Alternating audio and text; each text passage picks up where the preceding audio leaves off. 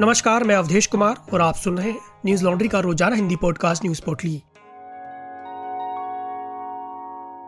आज है 25 फरवरी, दिन शुक्रवार। सीबीआई ने एनएसई के पूर्व संचालन अधिकारी आनंद सुब्रमण्यम को उनके चेन्नई स्थित घर से गुरुवार देर रात गिरफ़्तार कर लिया। पूर्व प्रबंध निदेशक और सीईओ चित्रा रामकृष्ण द्वारा किए गए को लोकेशन स्कैम के सिलसिले में मुंबई सीबीआई की एक टीम ने तीन दिनों की पूछताछ के बाद सुब्रमण्यम को गिरफ़्तार किया।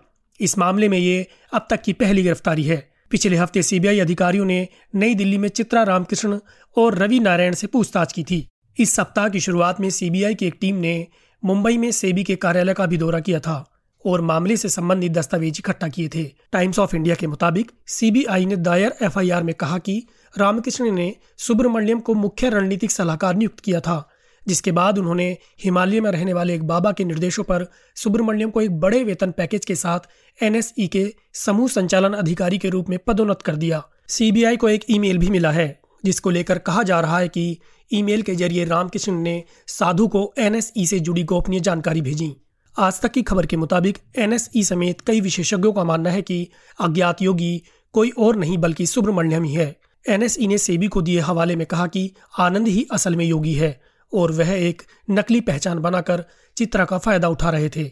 हालाँकि सेबी ने एनएसई की इस बात को स्वीकार नहीं किया। इंडियन एक्सप्रेस के मुताबिक, सीबीआई ने इस मामले में दिल्ली स्थित ओपीजी सिक्योरिटीज प्राइवेट लिमिटेड के मालिक और प्रमोटर संजय गुप्ता और अन्य के खिलाफ भी मामला दर्ज किया है। सीबीआई के अनुसार 2010 और 2014 के बीच गुप्ता ने एनएसई के अज्ञात अधिकारियों के साथ आपराधिक साजिश में एनएसई सर्वर आर्किटेक्चर का दुरुपयोग किया। और सेबी के अधिकारियों को रिश्वत भी दी। बता दें कि एनएसई को लोकेशन स्कैम में कुछ चुनिंदा ब्रोकर्स को अवैध तरीके से फ़ायदा उठाने का मौका दिया गया था। जाँच में सामने आया है कि ओपीजी सिक्योरिटीज नामक ब्रोकरेज कंपनी को फ़ायदा पहुँचाने के लिए उसे को लोकेशन सुविधाएँ मुहैया कराई गई थीं। आयकर विभाग ने शुक्रवार को शिवसेना पार्षद यशवंत जाधव और उनकी विधायक पत्नी यामिनी जाधव के परिसर पर छापेमारी की। जाधव बीएमसी की स्थायी समिति के अध्यक्ष हैं।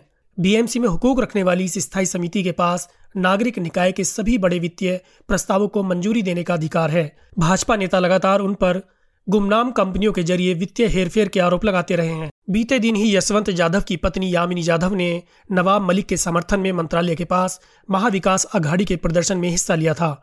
मनी लॉन्ड्रिंग के मामले में प्रवर्तन निदेशालय द्वारा महाराष्ट्र सरकार के मंत्री नवाब मलिक को गिरफ़्तार किए जाने के विरोध में शुक्रवार को महाराष्ट्र के उप मुख्यमंत्री अजीत पवार और राज्य के कई अन्य मंत्रियों ने धरना दिया था। बता दें कि पिछले साल आयकर विभाग ने यामिनी जाधव के चुनावी हलफनामे की जाँच की थी और उसे गलत बताया था। टाइम्स ऑफ़ इंडिया के मुताबिक हलफनामे में एक लोन का उल्लेख करते हुए आईटी विभाग ने कहा था कि एकत्र किए गए तथ्यों से यह अनुमान लगाया जा सकता है कि एक करोड़ रुपए उनके द्वारा लिए गए लोन का हिस्सा नहीं है। यह उनका अपना पैसा है। एफिडेविट में दी गई जानकारी गलत है। आयकर विभाग ने यामिनी के 2019 के चुनावी हलफनामे की जाँच की थी, जिसमें उन्होंने अपनी सात दशमलव पाँच करोड़ रुपए की संपत्ति और अपने पति यशवंत जाधव की चार दशमलव छह करोड़ रुपए की संपत्ति की घोषणा की थी। उन्होंने हलफनामे में प्रधान डीलर से एक करोड़ रुपए के लोन लेने का भी उल्लेख किया था। आयकर विभाग ने जाँच में पाया कि प्रधान डीलर्स को कोलकाता हवाला ऑपरेटर उदय शंकर महावर द्वारा दो अन्य कंपनियों, स्काईलाइन कमर्शियल लिमिटेड और सुपर सॉफ्ट सप्लायर्स लिमिटेड के माध्यम से नियंत्रित किया गया था। आयकर विभाग को दिए एक बयान में महावर, प्रधान डीलर्स के वर्तमान निदेशक चंद्रशेखर राणे और पूर्व निदेशक प्रियेश जैन ने अवैध वित्तीय लेन देन में लिप्त होने और जाधव दंपत्ति को उनकी बेहिसाब नकदी को वैध बनाने में मदद करने की बात को स्वीकार किया था। देश भर में कोरोना के तेरह नए मामले सामने आए हैं और 302 लोगों की मौत हो गई। इसी के साथ कोरोना के कुल मामले बढ़कर चार करोड़ अट्ठाईस लाख चौरानवे हज़ार तीन सौ पैंतालीस हो गए हैं और मरने वालों का आंकड़ा पाँच लाख तेरह हज़ार दो सौ छब्बीस पहुँच गया है। सक्रिय मामलों की बात करें तो यह एक लाख चौंतीस हज़ार दो सौ पैंतीस है। बीते चौबीस घंटों में छब्बीस हज़ार नौ सौ अट्ठासी लोग कोरोना से ठीक भी हुए हैं। जिसके बाद कोरोना से ठीक हुए लोगों की संख्या बढ़कर चार करोड़ बाईस लाख छियालीस हज़ार आठ सौ चौरासी हो गई है। डेली पॉजिटिविटी रेट एक दशमलव दो आठ फ़ीसदी और वीकली पॉजिटिविटी रेट एक दशमलव चार आठ फ़ीसदी है।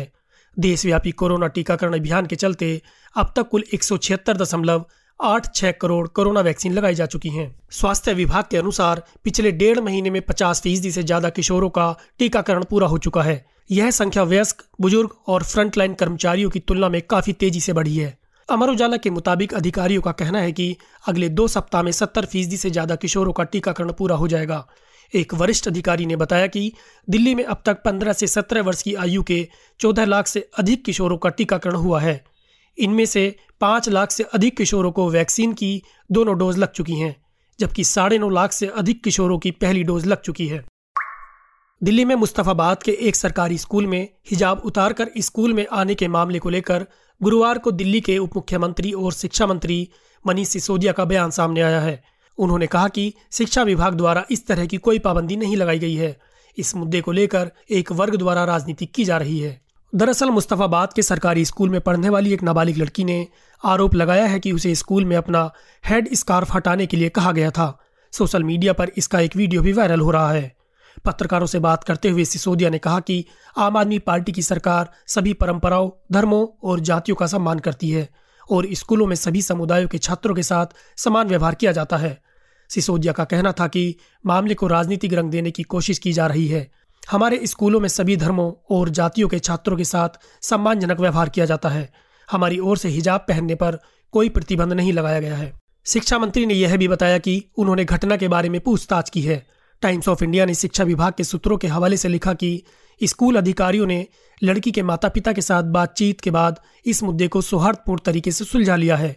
उन्होंने कहा कि लड़कियाँ ज़्यादातर स्कूल जाते समय हिजाब पहनती हैं और स्कूल परिसर में प्रवेश करने और अपनी कक्षाओं में जाने से पहले उसे उतार देती हैं। इस मामले में छात्रा ने कक्षा में जाते समय दुपट्टा ओढ़ रखा था, तभी एक शिक्षिका ने लड़की को दुपट्टा हटाने के लिए कहा।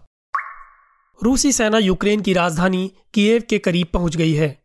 शुक्रवार सुबह कीव में दो बड़े धमाके सुने गए और तीसरा जोरदार धमाका राजधानी से कुछ दूरी पर हुआ।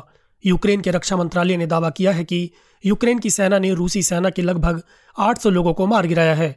वहीं गुरुवार को हमले के पहले दिन यूक्रेन में एक लोगों की मौत हो चुकी है और 300 से ज़्यादा लोगों के घायल होने की सूचनाएँ आ रही हैं। यूक्रेन के राष्ट्रपति वोलेदिमिर जेलेंस्की ने गुरुवार को एक वीडियो संदेश जारी कर इसकी सूचना दी।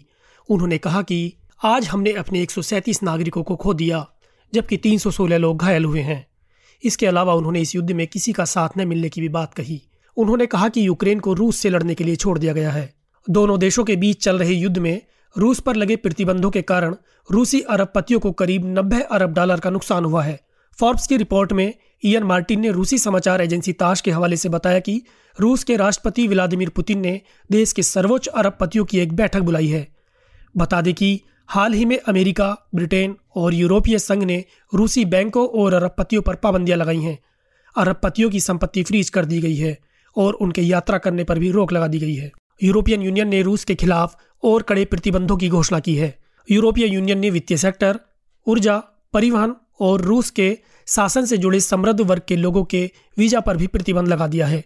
ईयू की अध्यक्ष उर्सुला वांडरलेन ने इस प्रतिबंध को यूरोप के लिए अहम बताया है। वहीं न्यूजीलैंड की प्रधानमंत्री जेंसिडा आर्डन ने भी रूस द्वारा किए गए हमले की निंदा की है और रूस के खिलाफ कार्यवाही करने के संकेत दिए हैं। आर्डन ने शुक्रवार को एक प्रेस कॉन्फ्रेंस के दौरान कहा कि वह अपने देश से रूसी राजदूत को निष्कासित करने पर विचार कर रही हैं। उन्होंने कहा कि निष्कासन हर देश के पास मौजूद विकल्पों में से एक है। यूक्रेन पर हमला अवैध है इस पर तत्काल विराम लगना चाहिए। बता दें कि बीते दिन न्यूजीलैंड ने रूसी सरकार के अधिकारियों पर ट्रेवल बैन लगाने की घोषणा की थी। इसी के साथ द्विपक्षीय विदेश मंत्रालय वार्ता को भी निलंबित कर दिया गया था। संग्राम न्यूजीलैंड ने रूसी सैनिकों और सुरक्षा बलों के लिए निर्यात होने वाली वस्तुओं पर भी पाबंदी लगा दी है। न्यूज़ लॉन्ड्री ने आज़ाद पत्रकारिता के दस साल पूरे कर लिए हैं। हमारे एक दशक के जश्न के क्रम में हमने एक सब्सक्रिप्शन चैलेंज रखा है, जिसमें आप 28 फरवरी तक भाग ले सकते हैं। इसमें भाग लेने के लिए आप अपने दोस्तों या परिवार को सब्सक्रिप्शन भेंट करें और उनकी ईमेल आईडी हमें subscription at the rate Newslaundry dot com पर सब्सक्रिप्शन चैलेंज सब्जेक्ट लाइन के साथ भेजें। 28 फरवरी को चैलेंज समाप्त होने के बाद हम उन दस लोगों को चुनेंगे जिन्होंने सबसे ज़्यादा सब्सक्रिप्शन भेंट किए हैं और उन सभी को न्यूज़ लॉन्ड्री की ओर से एनएल उपहार दिया जाएगा। आज बस इतना ही। आपका दिन शुभ हो। नमस्कार। न्यूज़ लॉन्ड्री के सभी पॉडकास्ट ट्विटर आई और दूसरे पॉडकास्ट प्लेटफॉर्म पे उपलब्ध हैं। खबरों को विज्ञापन के दबाव से आज़ाद रखें। न्यूज़ लॉन्ड्री को सब्सक्राइब करें।